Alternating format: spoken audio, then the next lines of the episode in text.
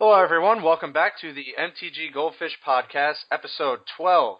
So, we have a, a large list of things to talk about. It seems like between every week, new stuff happens, and we, we're here to talk about it. So, as always, myself, uh, I have Richard with me of MTGGoldfish.com, and Seth, or as you know him, Saffron Olive, writer for the site. And we have another writer from MTGGoldfish.com joining the crew today, Jake Styles. So, what's up, Jake? What's up, everyone? Hi guys, thanks for having me on. Yep. So Jake writes for the site, and his most recent article was about Dragons of Tarkir Limited.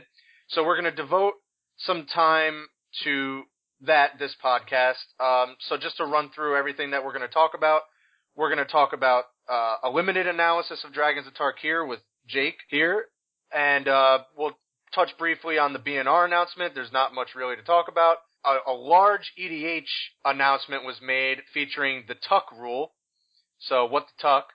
And um, Dragons of Tarkir and just some more general thoughts on now that we have gone through pre-releases and limited setting and some people hyping up certain cards that I didn't like. And then we'll go into the trending segment and then wrap things up. So let's just start with the uh, pre-release stories. Uh, so pre-release happened for Dragons of Tarkir. So why don't you start start us off, Richard? Yeah, I'm extremely salty, very salty. I I ordered a Kolaghan pre-release pack, got zero black playables, had to play a Tarka, and the format was just way too bomby for my liking. So there's there's actually quite a lot of removal, but not all like a lot of it's conditional and it may not line up with whatever threat's sitting on the board. But basically, I died when my opponent drew Sidisi twice.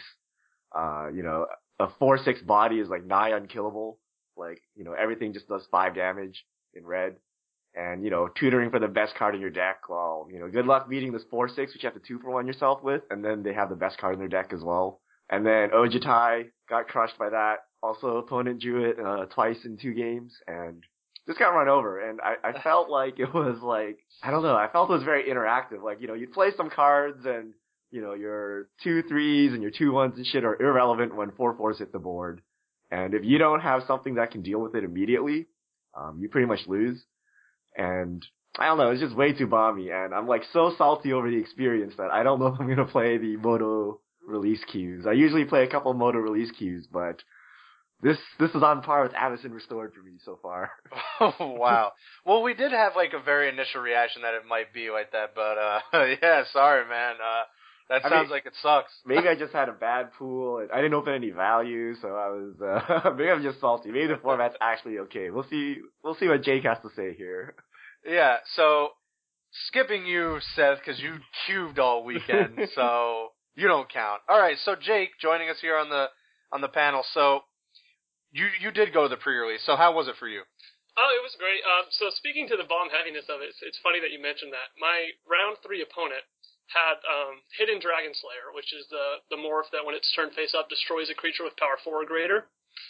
So they used that, and then I, I trade off with that creature in combat, and it's a huge blowout, obviously.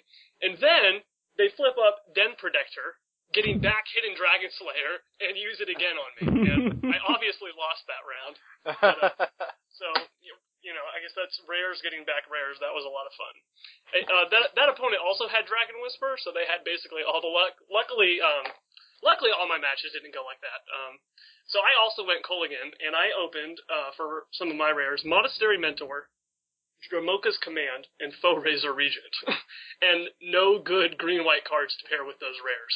And all of my red black rares were horrible. So I made this really crappy aggro deck which had a bunch of mediocre creatures and about 10 removal spells, and was just kind of hoping to blow everybody out who expected sealed to be a slow format. And it, it kind of worked, it kind of didn't. I went 2 2. Uh, I had fun, but uh, overall, yeah, I, there were a lot of things up in the sky, namely dragons, that I couldn't deal with. So I, I can definitely see um, the sealed format being bomb driven, as as Richard said. Yeah. So so Jake also wrote a an article and published an article. So, relearning Tarkir Limited. Do you think just by itself, Dragons of Tarkir in a sealed environment is going to be a totally different experience for people drafting it along with Fate Reforged? Yeah, it, well, the thing is, whenever we get a third set, people generally want to look at it in terms of, okay, how does it change the format? And even though you go down to only one pack of the original, um, the original set in the block, people think about it as still being, say, Theros block limited, and you're just adding Born of the Gods and adding Journey into Nyx. But with this, um, you know, Khans of Tarkir is going to be totally gone. So you're not really trying to frame things in terms of how everything relates to Khans of Tarkir. It's just out the window, and it's basically like you're playing an entirely new draft format, almost like a new block. So yeah, I think it's going to play out a lot differently. Two color versus three color is huge. The draft archetypes are you know vastly different. I mean, blue black is still slow. You know, um, red is still fast, but uh, I, I think it's going to be a, a very different format. So Jake Styles also, you've been kind of covering Dragons of Tarkir with a, a, multitude of articles, the one that you just published being the most recent one, but you also went into dissecting a few of those commons, uncommons, rares.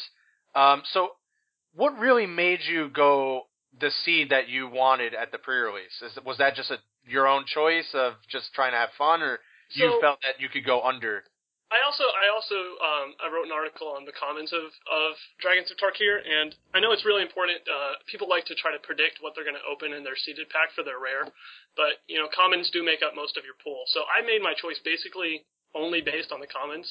Uh, I, I looked at the rares and mythic rares and, and uncommons and so on, but that was my main reason. And red and black just have a ton of removal. In in general, there's a lot of really cheap removal in this set. Um, Twin Bolt, which people already decided, you know, and thought was going to be good, I found to really be an overperformer for me. Uh, you know, just killing a morph or, um, you know, taking out some other small things. There's a lot of one toughness things. There's the uh, Atarka Efreet is one and it flips up to two toughness. That's the five one that flips up to a six two. Uh, there's the four one in green. So there's just a lot of really good red and black removal. And my idea was to pick up good creatures that I could drop on turn two, and then kind of, you know, remove their creatures and attack for the win.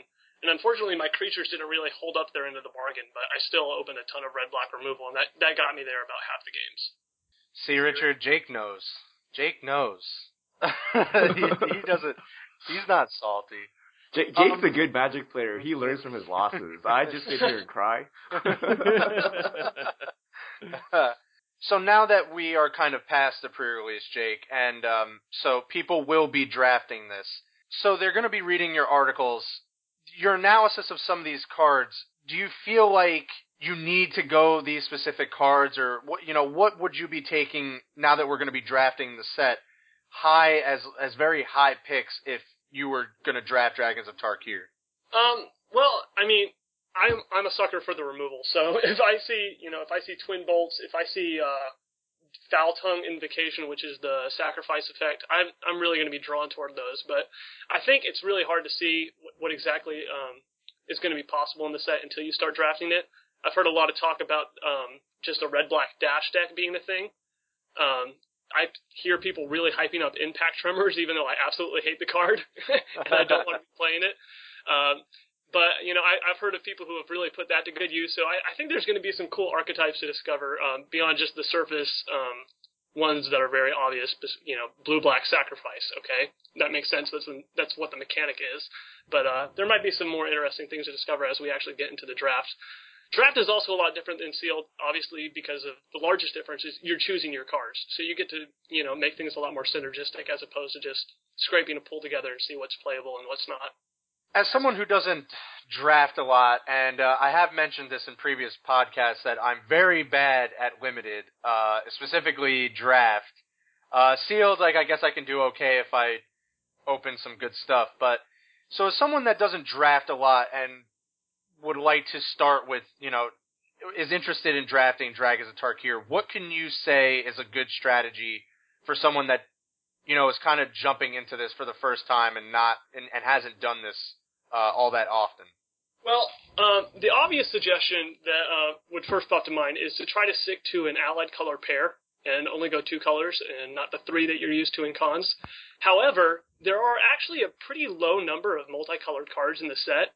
Um, most of, unless you're lucky enough to open a multicolored dragon that's a bomb, um, you could actually conceivably go any colored pairs. Um, so white black warriors is probably still a thing. Um, and specifically White Black Warriors I mentioned because in the Fate Reforged pack you have the uh, the enemy colored commons. So harsh sustenance probably is the best of those five, and you'll probably get all of those that you want if you do end up in an enemy color pair. So in general, if you stick to an ally color pair, um, the mechanics are going to help you out better. Um, so for example, if you're using your Palace Familiar, which is the flyer that when it dies it draws a card, it's going to go a lot better in a blue black deck than a blue red deck because you'll have more um, you'll have more exploit effects. So just when starting out, I'd say stick to an ally color pair. Um, don't expect the format to be super fast. I know that I said that I like red black, which is obviously one of the faster archetypes, but green white is a good mid rangey artifact uh, ar- archetype that can go either way. Blue black is a very grindy archetype that can shut you down if you're trying to go aggro. So I think there's going to be room for both fast and slow decks in this draft format. I'm not really sure what the overall speed is going to be yet. All right, good. So let me let me write that down just so I don't get destroyed when I go draft. so um yeah, that's that's that's great. Um, so Jay Styles is a is a writer for the site. You can always kind of see his limited take on, on these formats. And um, do you have any kind of info on your next article that you'll be doing? Uh, I think the next article isn't going to be specific to dragons. I'm going to try to do a an EV, um, not not dissimilar uh, to what Seth did actually, but uh, basically for playing limited in general not the gameplay, but um, strategies for how to draft online, um, how to get the most out of it, basically. All right, so you'll be able to read that here soon on mtggoldfish.com. So now that we have you here, Jake, you kind of will be able to chime in on these other segments that we're going to do.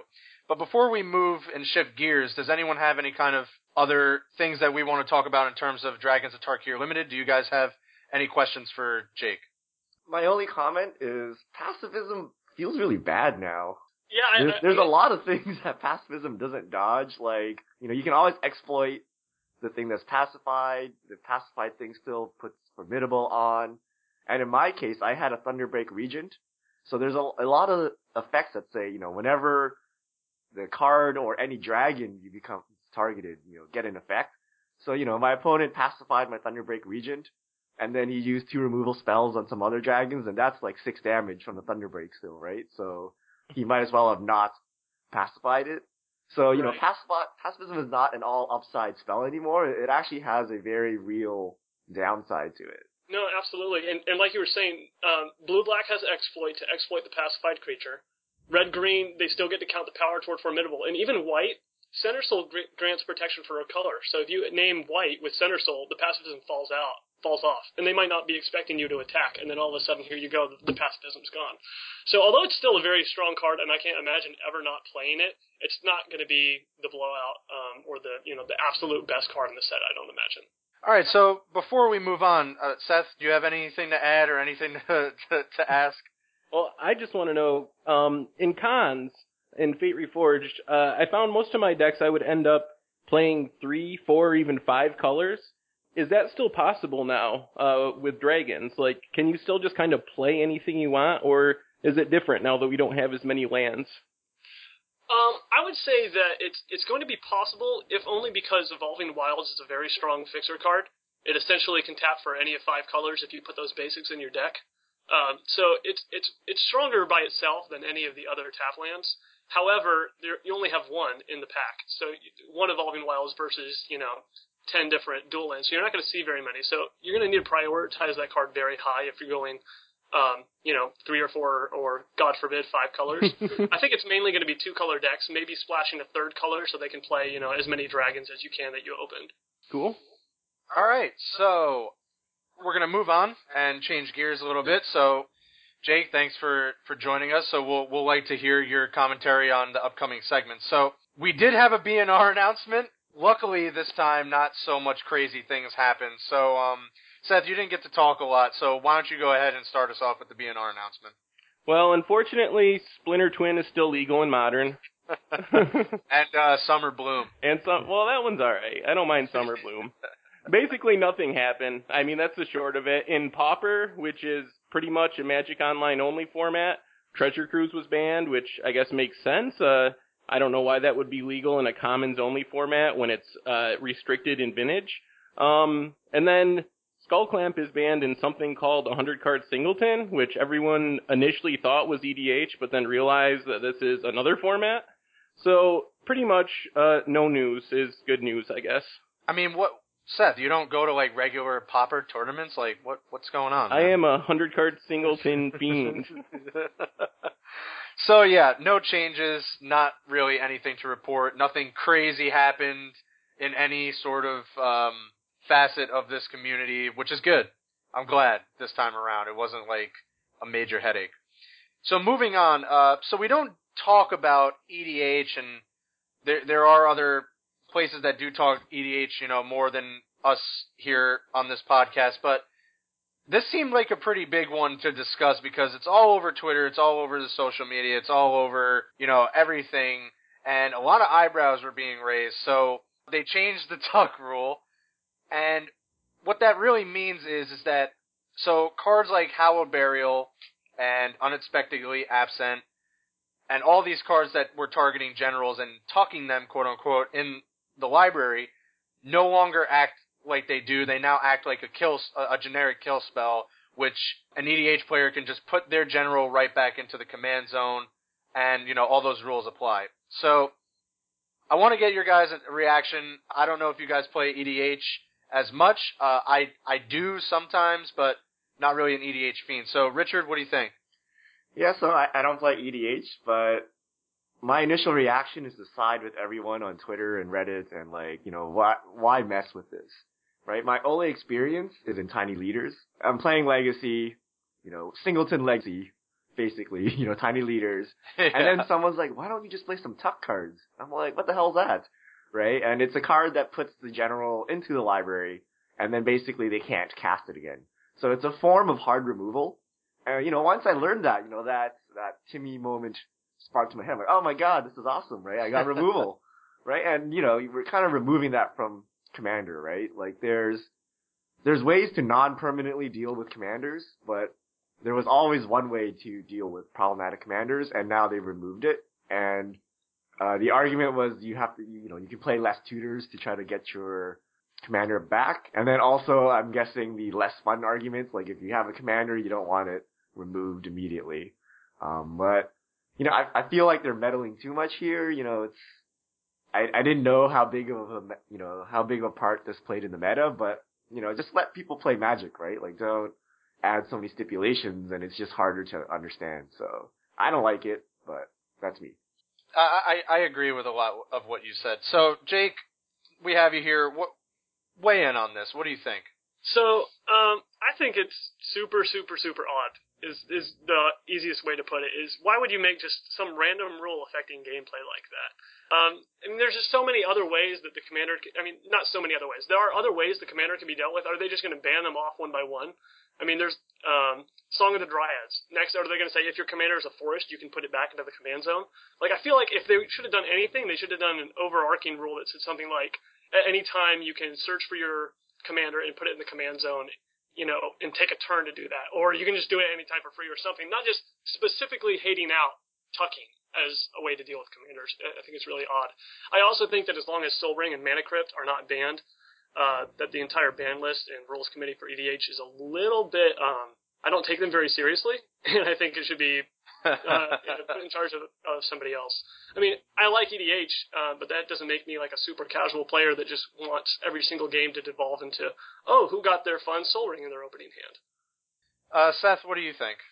Well, I don't really play EDH, so for me it's mostly uh, interesting because of the financial aspect. Like Spell Crumple, uh, which is from the original Commander deck, that was pushing seven dollars as a, purely a way to tuck a commander. Uh, same for Hinder um, from Champions of Kamigawa. That was a very expensive card, had a huge foil multiplier. These cards immediately go from having a bunch of demand because they're so good in Commander to being basically unplayed. Like, that's the only format you want to play a Spell Crumple over a better two mana or three mana counter spell. Yeah. So that that does raise the question. I mean, so these cards were specifically, you know, just to go off on a little uh, finance tangent here. Uh, these cards were specifically good in EDH as a way to kind of deal with generals.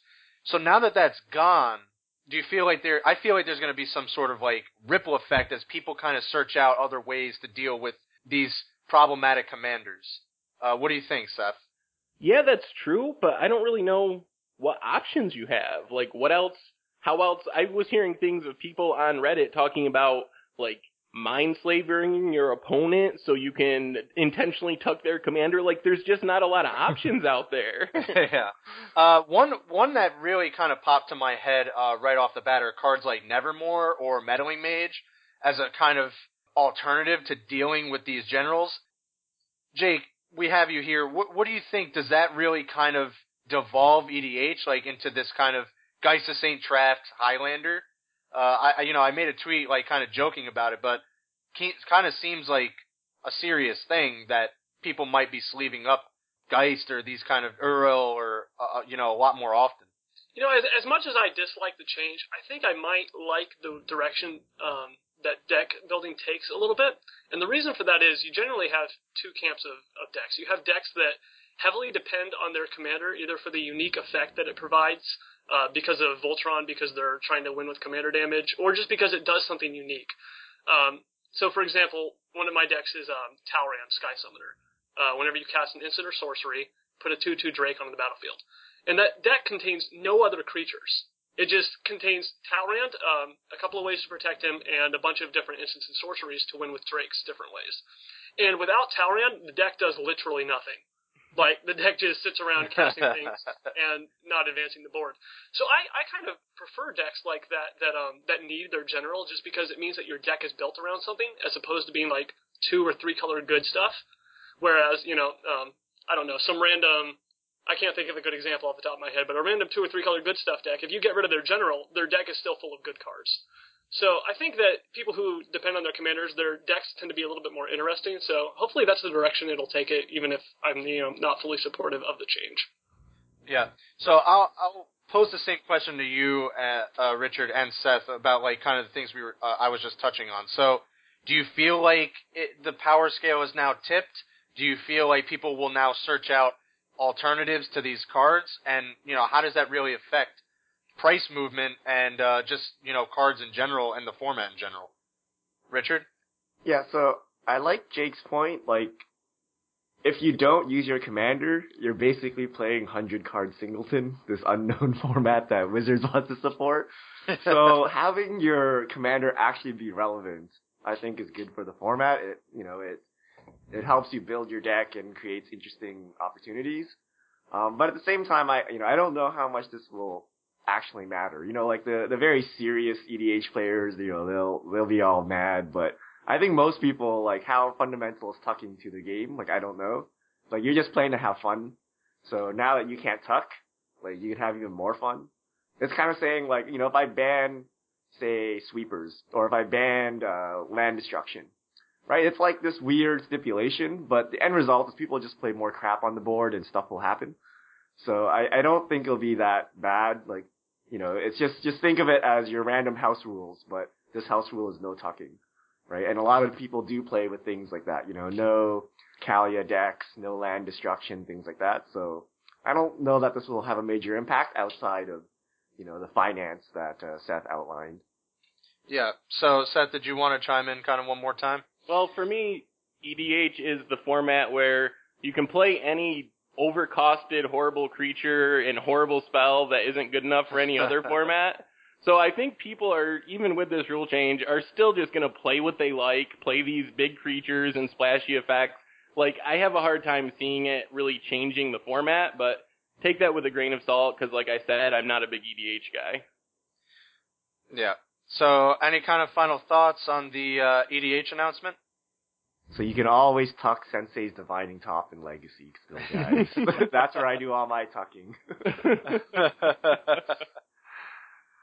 all right, so a few of these podcasts, these uh, we have been talking about Dragons of Tarkir, so I feel like we should kind of talk about it one more time before we start drafting it and it starts making its way into standard. So before, uh, I guess there's a, I guess we're gonna have like a new outlook. I guess myself included because I'm now 0 for 2 And uh, you know, I'm a huge fan, Patrick Chapin of the Next Level podcast. So just shouting that out there. You're the pro, buddy, and uh, I am. I succumb to your knowledge because Gurmag Angler and now Deathmist Raptor, I guess, are extremely good cards, and I am wrong. So just throwing that out there.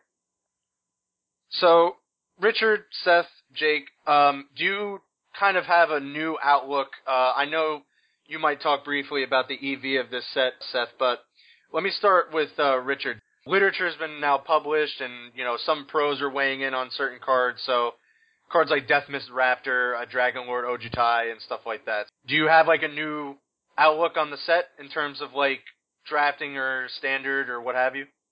Yeah, so I'm still not sure what news I'm missing. Like, we all know Deathmist Raptor is good if you play a lot of Morphs and Manifests, but why are you playing these Morphs and Manifests? Like, what is the deck list, right? Is it just Mastery of the Unseen with Deathmist Raptor, or are you actually playing, like, Morph creatures on turn 3 for value on Deathmist?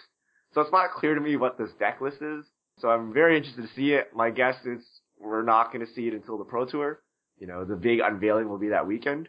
But, you know, maybe it just fizzles out. Maybe it was like Gurmag Angler in Modern. Maybe, you know, nothing happens, right? Maybe the deck is too janky or too inconsistent. Or maybe it's the next Delver. I don't know, right? But, you know, the card itself is powerful, but the, the real question was, was there enough playable morphs to build a deck around it? And I don't see anything to change that, so it'll be interesting to see what the pros brew up. You know, I'm very interested to see what Sam Black has in store as well. Seth? Well, I mean, one of the biggest rules in deck building is you don't want to play bad cards to make other bad cards slightly less bad. And I just, what are you going to do? You're going to play a Woolly Loxodon so you can get back a 3-3 from your graveyard?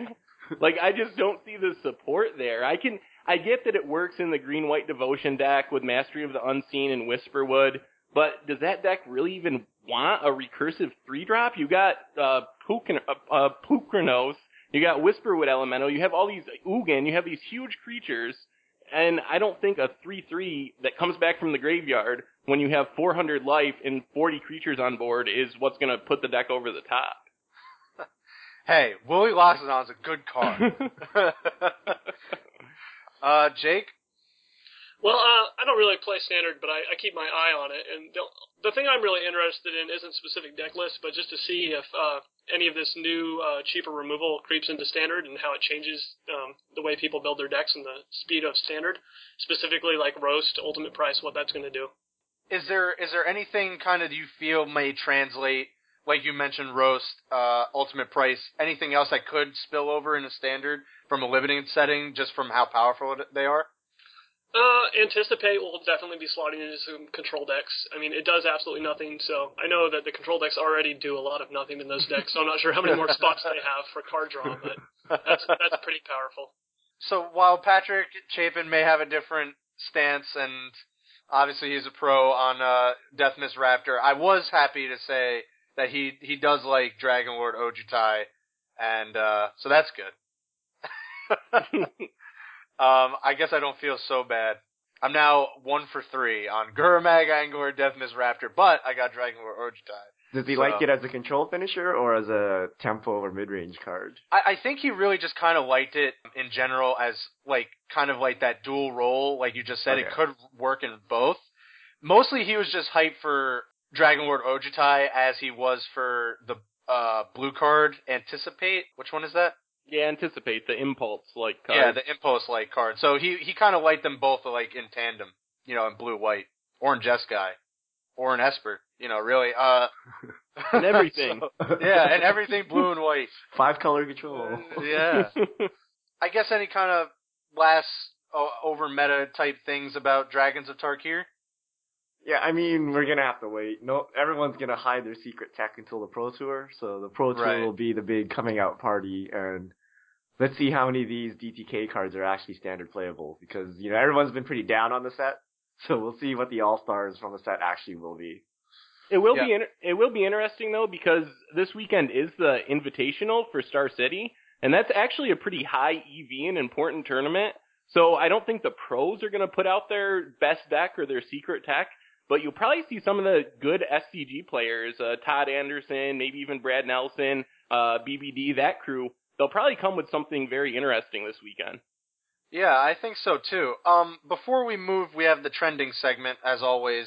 You know, we try to include in each podcast. Before we move on, um, Seth, you did write. So this will segue into finance a little bit, but you did write two articles. So one concerning the EV and one concerning uh, the rotation of Dragons of Tarkir. So did you want to touch on that before we uh, start evaluating the trending cards? Well, yeah, sure. Um, if you haven't read the EV article, uh, I can probably sum it up in about three words. It's horrible. Don't buy it. like that's four. Four words. I, I can't. Not good at the counting thing. Um, well, the point is, I always try to make it clear in these articles. I'm not saying you shouldn't buy a box. Like, there's tons of reasons to buy a box, and we spend money on all different forms of entertainment and don't get any value back for it. So if you want to buy a box and have a box, go for it. But if you're buying a box to try to flip it for a profit or because you think the singles are going to be worth more than uh, you pay for the box, that's just not going to happen. Like even if you get lucky and open an R set, you're still breaking even at your best case scenario. So the EV is just horrible. Like there's a legitimate question whether this set could be as valueless as like Dragon's Maze, which is like a historically low value set. Um, on a side note, one thing I learned while researching that article, do you, any of you guys want to guess, uh, except for Richard, because I think I told him, what's the expected value of a Homelands box? 60 packs. You get 60 packs in a Homelands box. How much value can you expect to open from those packs? Damn, you get 60 in a Homelands? Yeah. Um, Wait, wasn't this Fallen Empires? Was it? Did did I mess it up? Oh, was it Fallen Empires, Richard? I don't know. Emergency research time. You told me Fallen Empires when you posed this to me. they're, they're probably the same, actually, but I can.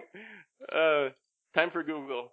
Um, there's 60 in Fallen Empires. I'm gonna guess much, much lower. I'm gonna do eleven dollars and fifty cents exactly. Wow. $11.50. I'm gonna go with twenty-five dollars. Okay. Actually, Richard was right. I just looked back through my notes. It was Fallen Empires. Not that I would expect that to change your guesses a whole lot, but but nine, nine dollars. So good guess, Jake. Sixty packs, you get nine dollars worth of cards on average. And that's and that's if you nail like everything, right? And that's and that's also at TCG mid, so you can sell. I would tell you you have to give me a box since I, I guessed correctly, but it might not be worth the cost of shipping. no, no, no, no, no. So I I researched this. When Seth told me it was nine dollars, I'm like, I'm just gonna go out and buy a box to like relive my childhood memories. Guess how much a sealed box of Fallen Empires costs? Hundred bucks. Yeah, Seth's got it. Hundred bucks. Is it really? It's like uh, over a hundred dollars for a sealed box. So I don't know what the discrepancy is. People just love cracking the old pack. Who would do that? That's like that's like, oh my god. I would do it. Like, if every single card in that every single pack was the most valuable card in that set, would you even break even with a hundred dollars? the most valuable card? The only card I know is like Hymn to Tourach. that that might be the most valuable card in the set, actually. Wow. But the good news is, uh, Dragons isn't that bad. You can you will get more than nine dollars. It's actually actually in the mid seventies. Uh, I think it's one other thing about the EV I wanted to mention real quick. Something some people pointed out in the comments of my article was like, oh well, Deathmist Raptor it doubled in price. This EV is no no longer any good. It doesn't matter. The thing is, with a mythic like EV, I just went back and did the numbers again. Uh, Deathmist Death Mist Raptor going from seven dollars to fifteen dollars adds about a dollar to the expected value of the box. So even that big of a price jump doesn't really sh- uh, move the needle that much. So no matter what happens, you're not going to come out ahead. Uh, yeah. So that's it. All right. So, uh, any kind of final thoughts? Are you going to buy a box, Jake? Uh, absolutely not, especially since I play online. All right. So no boxes for Jake. It's going to be interesting to have you for this segment, uh, Jake, too. So we go over the trending cards on MTG Goldfish. We try to include it in every podcast, and you can see these trending cards on the website every single day. Seth, why don't you uh, go ahead with the um, the trending cards? Right. Well, let's look at weekly since uh, each podcast we, we have a week in between. So That'll probably be the most gains. All right. Well, if we're we're looking at standard cards here, the big winner we've already been talking about is Deathmist Raptor. Um, it's basically doubled in price in the past week, up to nearly fifteen dollars. Also, Dromoka's Command has increased. Uh, Dragonlord Ojutai, as we've been talking about. Yeah. um, Anafenza, Kintree Spirit, which I'm really not sure. Any guesses on why that's going up? I really didn't think that was a good card for standard. White Well- Weenie, Craig Wescoe, I don't know. White Weenie's always Well, it good. Why is White yeah, Weenie it- not good? It could be a couple contributing factors. I know a couple people are picking up like the I guess the foil version, but the normal version um for modern for like a kind of Melira combo like with collected company is kind of like a fill-in card. It's basically like four more copies of Melira. But the the thing is, someone mentioned that to me on Twitter. But those decks don't even play four Meliras. They play like Yeah. one. So do you really want eight? like from one. I to don't know. Maybe yeah, maybe it's just just people are just buying it.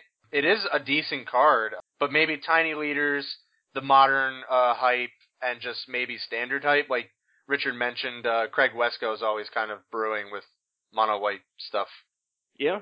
And then I mean we got a couple cards that aren't in dragons too. We have uh Obelisk of Urd, which um I'm not sure there was a mono black deck uh that was it Saito that played? Um one of the Japanese players. Yeah, a Warriors list. Yeah, that was uh playing um Obelisk, so it could be from there. Uh also Athreos, God of Passage, uh is up this week and Seethe Unwritten. Yep. So yeah, and I'll take a look at a couple of the losers. So a lot of Dragons of Tarkir stuff on there. Most notably, Secure the Wastes, as we now know, is in one of the um, intro packs. Volcanic Vision, Berserker's Onslaught, Illus- Illusory Gains, Bless Reincarnation, Corpse Weft. So a lot of a lot of stuff, uh, Dragons of Tarkir related, and that's going to be normal as the set is in flux. A couple of notable ones. So Nykthos keeps increasing. Just looking at the daily, uh, Master of Waves again is now creeping up again. Collected Company, Stratus Dancer. So, uh, do you guys want to kind of chime in on this, Richard? Uh, I don't know. People are picking up some DTK cards. I don't know if Stratus Dancer increasing by six cents is relevant, but uh, Yeah. it, it I think we're seeing what we expect. So most of the DTK cards are going down, and you know a handful are going up as people start speculating and picking up cards for the Pro Tour. But the the interesting thing is, like cards like Athreos, cards like Obelisk of Urd, those kind of all go into some kind of like aggressive tribal deck, and those are starting to see movement. So I don't know if someone has started on some warrior deck or some soldier deck or something, but a lot of these cards share some kind of common thing, right? So Obelisk, Athreos, and Anafenza, they kind of could go together. So that's a little interesting to see them all moving together. Yeah, so um, we're eager to hear you weigh in on this, Jake. Do you follow a lot of the trending cards on the site or uh, in general? I mean, I take a glance at them. It's always interesting to try to predict what the you know the next breakout um, deck of standard is going to be. As far as um, you know, Master of Waves increasing for the. Uh, I'm sorry. Remind me again of the triple blue. What's the name of that card? Um, Shore Shore Crash Crasher? or yeah, Shore Shore Crash Crash. Elemental. I, I'm not seeing the hype there. Just me personally. I feel like it's a super bad card. I guess you can pay whatever it is, like six mana, to make it a seven-one, and then make it unblockable with Thassa. But I don't think it's what Mono Blue needs to get back into the game. I think Mono Blue is going to stay gone. So, is there any kind of other things that surprise you? Um, you know, in just either a daily change or a weekly change? I mean, yeah, speaking to what you guys are seeing is uh, the pieces for a, a warrior uh, tribal deck are increasing, and I just unfortunately I don't see tribal happening. I mean, we keep on getting more and more goodies for soldiers, but I don't know if a, a random mid-range deck like that has has the reach it needs to close out the game. Same thing with dragon tribal.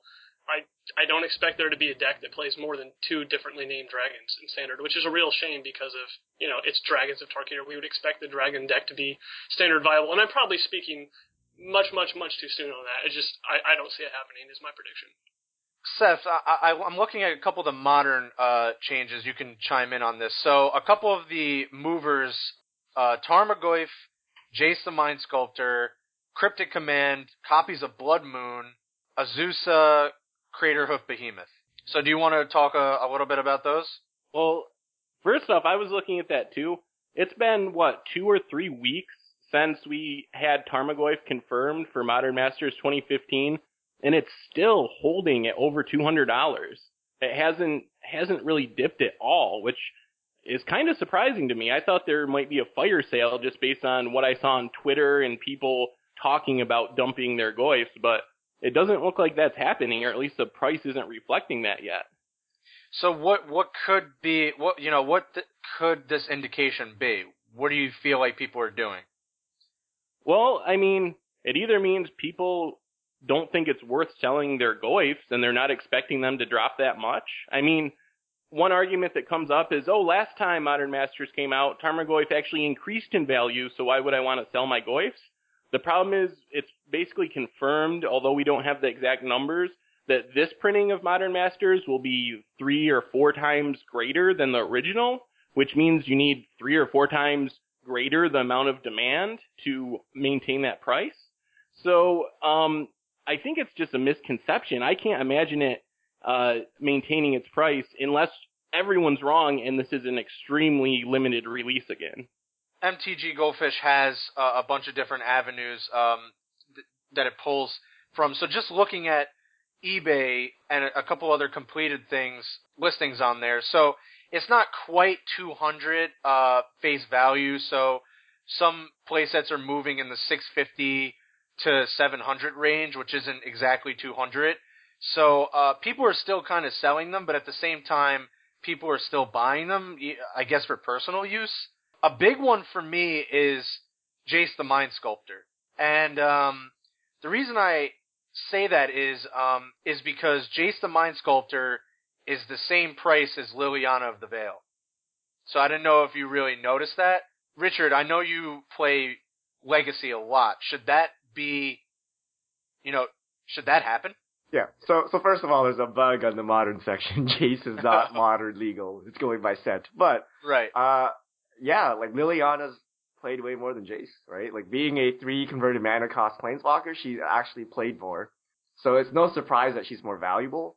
Uh, you know, but whether this is correct given the supply of Jace versus the supply of Liliana, I don't know. But you know, there are a lot of bug decks. There are a lot of black based decks, and you basically always want to jam Liliana in. Whereas the blue decks, only if you're playing some kind of control deck like Miracles um, or Grixis Control, do you play Jace. So there's a lot more decks where Liliana can go into. So I think the price reflects their play, you know, how much they're played in Legacy, but I don't know if it's correct, you know, given their supplies. Another thing, uh, Azusa going up. So with no bannings from the Bloom Titan deck, I guess some of those pieces might start moving up as well, right? Is that kind of what you're figuring, Seth? Yeah, and I think that might be why Blood Moon is up too. Like that's the best answer to the Bloom Titan deck, probably. Mm-hmm. Uh, the other thing I wanted to point out is what isn't on here. Um, last time we had a BNR announcement, there were crazy spikes of Stoneforge Mystic, of all these random cards on the speculation that they might be unbanned. Uh, ironically, not, neither of the two cards that actually were unbanned were the cards people were buying, Worldgorger or Golgari Grave Troll. But this time it was a pretty peaceful uh, BNR announcement. Like maybe the Jace uh, slight increase could go back to people. There was a lot of talk that maybe he would be unbanned in Modern, even though it was pretty contentious. But there's nothing out of the norm on these charts that suggests that people were going deep on BNR speculation. And that's good. Yeah. so, that makes things a little less hectic. So, any kind of final thoughts on the trending segment? Uh, Seth, do you kind of have any final thoughts, or anyone else? All right. So, before we wrap things up, there were an announcement of Judge promos. So, R- Richard, go ahead. Yeah. So they announced the new Judge promos. So we got a Damnation reprint, although it's a Judge promo uh, Dualcaster Mage, Feldon the Third Path, Ravages of War, and the best land ever printed, Wasteland. Um, so what's interesting to me is Damnation pops up again. So last week we talked about how it was being released as a Mox promo, and we're like, well, would they release this Mox promo and then release it in Modern Masters 2015? Seems weird. Now this week we're talking about paper where they're releasing a Judge promo. And is this another nail in the coffin for the you know, a Modern Masters 2015 reprint. Like it's looking less and less likely. Um, but I don't know. What's what's your guys' take on it? I'll pass this to you first, Jake. Uh, really, my only take is that I'm really sad that foils look so much worse online than in real life because promos don't really do anything for me there. Seth? The thing is with Judge promos, they're so limited that I, if they're trying to make Damnation cheaper, uh, a Judge promo isn't going to do that. Like it's there's so few that go into circulation, it doesn't really even put a dent in the price. So I don't think it necessarily excludes it from Modern Masters or even a standard reprinting, which we debated last week eventually. But I guess it could be seen as a, a, a vote against that happening soon. I'm I'm really not sure. So so you asked Richard if, if it's going to be in Modern Masters 2015, right? Right. I don't think it's going to be in Modern Masters 2015. I think if they were going to include it, they would have to put it at a Mythic would that make sense in a limited setting, Jake? Uh, I mean, we've seen we've seen uh, Wrath at rare plenty of times. I I, I I I wouldn't guess it would be at Mythic. All right, so even at rare, um, while it's not, we don't have the Commander product fully confirmed yet. I think that's where they're going to put it. I think they just put this in a, into a Commander, the the new upcoming Commander product, assuming there is one. So no, yeah, Richard, I don't think it's going to be in Modern Masters 2015. Also, yeah, you're you're you're a legacy guy. Do they usually does this kind of is this specific set of judge promos indicate anything? Does this mean that like legacy should probably play be playing Dualcaster Mage more often? No, usually I think the way it works is like they usually put some uh, commander into here, so I think that's the shout out that Feldon is. So I, I don't think this has any actual bearing on legacy other than the fact that there's a new wasteland for people to collect. I, I don't know what's more prestigious. I think these judge promos are very prestigious, so it's possible that people will be flipping their MPR or previous foil judge uh, promo wastelands to this new one. I don't know. Like I know a lot of people go after the new Force of Will, so maybe people that pimp out their decks will be going with this new wasteland. I'm not sure. All right. So, any kind of final thoughts on the judge promos? Well, one thing I'm curious about as a MODO player uh, we had the Damnation, as Richard said, announced as a Mox promo, and now it shows up on the Judge promo. So does this mean there's a chance we're getting Ravages of War and Wasteland and Dualcaster Mage for Mox promos in the near future? Well, this is probably the art for the Tempest Remastered Wasteland. I'll give you that one, but it feels really weird to me to have Tempest Remastered and then have a Mox promo Wasteland. So. Yeah. You, you frequent MODO a lot too, Jake. Um, what What are your thoughts on that? Um, I, I don't know that I can really speak to that. I'm not familiar with the set Tempest. Are you excited for drafting Tempest Remastered? I, you know, I didn't draft it the first time around, and it's really hard to get into the, those cards. Just the style of cards, the style of design was so different back then. Yeah. Um, it's like it's almost like the difference, the distance between cube and a normal limited set, and then take that and like double it. That's what it is trying to draft like a pre-modern set. So uh, I, I don't think I'll be taking a dive though. I will be interested in watching other people draft it. All right, so um, that basically wraps things up. We covered everything we wanted to cover. Um, as always, follow us on Twitter. Uh, myself at BoltSnapBolt, Richard uh, at MTG Goldfish, Seth at Saffron Olive, and Jake. Uh, you're on Twitter, right? Jake Styles MTG.